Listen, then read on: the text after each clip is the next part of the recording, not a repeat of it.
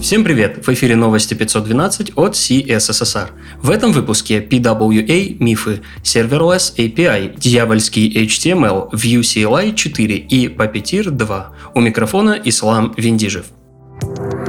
Интересные публикации. Почти год понадобился Фернандо Дольо, чтобы завершить серию статей о создании текстовой игры Adventure прямо в терминале. Первая часть посвящена базовому проектированию приложения. Во второй части создается API игры, а в третьей части разрабатывается текстовый клиент для терминала. Все три части доступны на Smashing Magazine. Дэвид Россет примерил на себя роль разоблачителя мифов относительно прогрессивных веб-приложений. Каждому мифу соответствует своя демка с прогрессивным веб-приложением, а все 9 демок также доступны в виде отдельных приложений. Больше контента в блоге Дэвида канун Хэллоуина на CSS Tricks вышла статья о создании стопроцентного серверлess API при участии Firebase и FaunaDB. Под капотом работа с CLI Firebase, роутинг и облачные сервисы, Express и работа с базами данных. Там же на CSS Tricks Крис Койер рассказывает о современных перспективах стилизации нативных элементов форм. В частности, речь пойдет о селектах. В статье собраны все основные доклады и выступления по этой теме не алертом единым.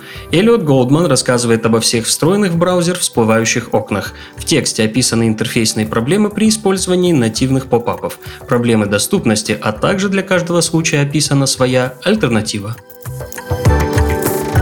еще один API, на этот раз с уклоном в секьюрность, разрабатывает Dan Arias. Действующие лица Node.js, Nest.js, TypeScript и 5 глав в блоге Auth 0.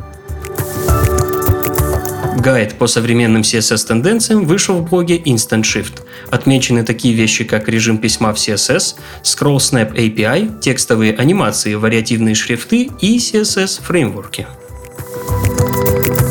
Не стоит комбинировать Hover, Active и Focus стили на одном CSS-селекторе.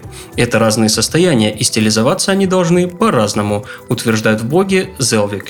Там же описаны подходы к комбинированию и стилизации таких состояний двумя путями – с магией и без. Эдди Османи в блоге Chromium делится результатами и нюансами работы встроенной в мобильный Chrome LazyLoad загрузки. В большинстве случаев получается сэкономить около 60% трафика при загрузке ресурсов.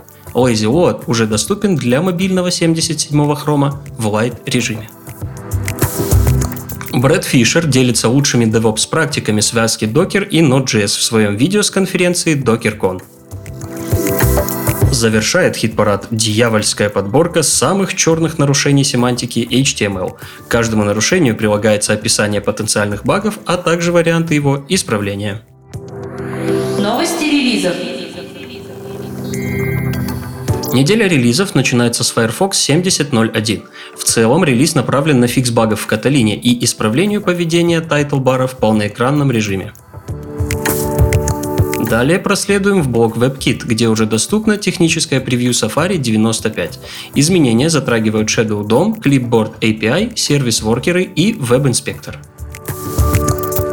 За чередой холодных осенних релизов мы пропустили один мажорный. 16 октября вышла четвертая версия Vue CLI. В этом релизе прокачана интеграция с Nightwatch, Jest и PWA плагином.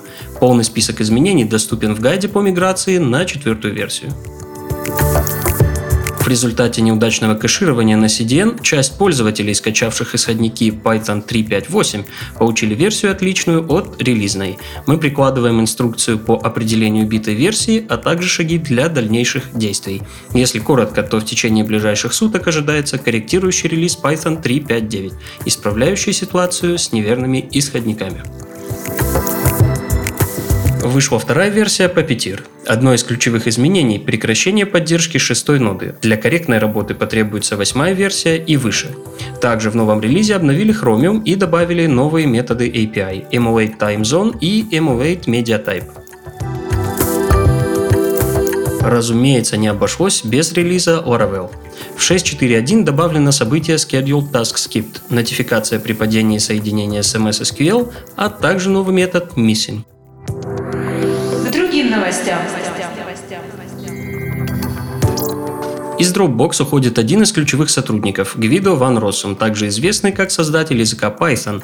В официальном блоге Dropbox появилась статья об истории работы Гвида в компании.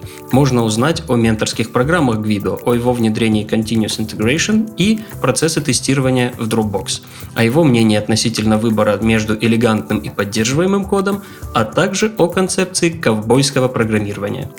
Гвида планирует также прекратить руководство разработкой Python и остаться в качестве ментора и разработчика.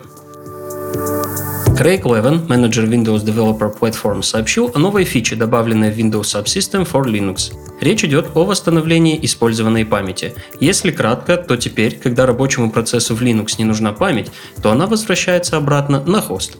Таким образом, Windows Subsystem снижает потребление памяти основной системы. В официальном блоге разработчиков Microsoft можно углубиться в техническую сторону вопроса. Есть видео с объяснением и примеры кода для демонстрации новой фичи. Все ссылки на инфоповоды и сопутствующие публикации ищите в описании. С вами был Ислам Виндижев. До встречи через неделю.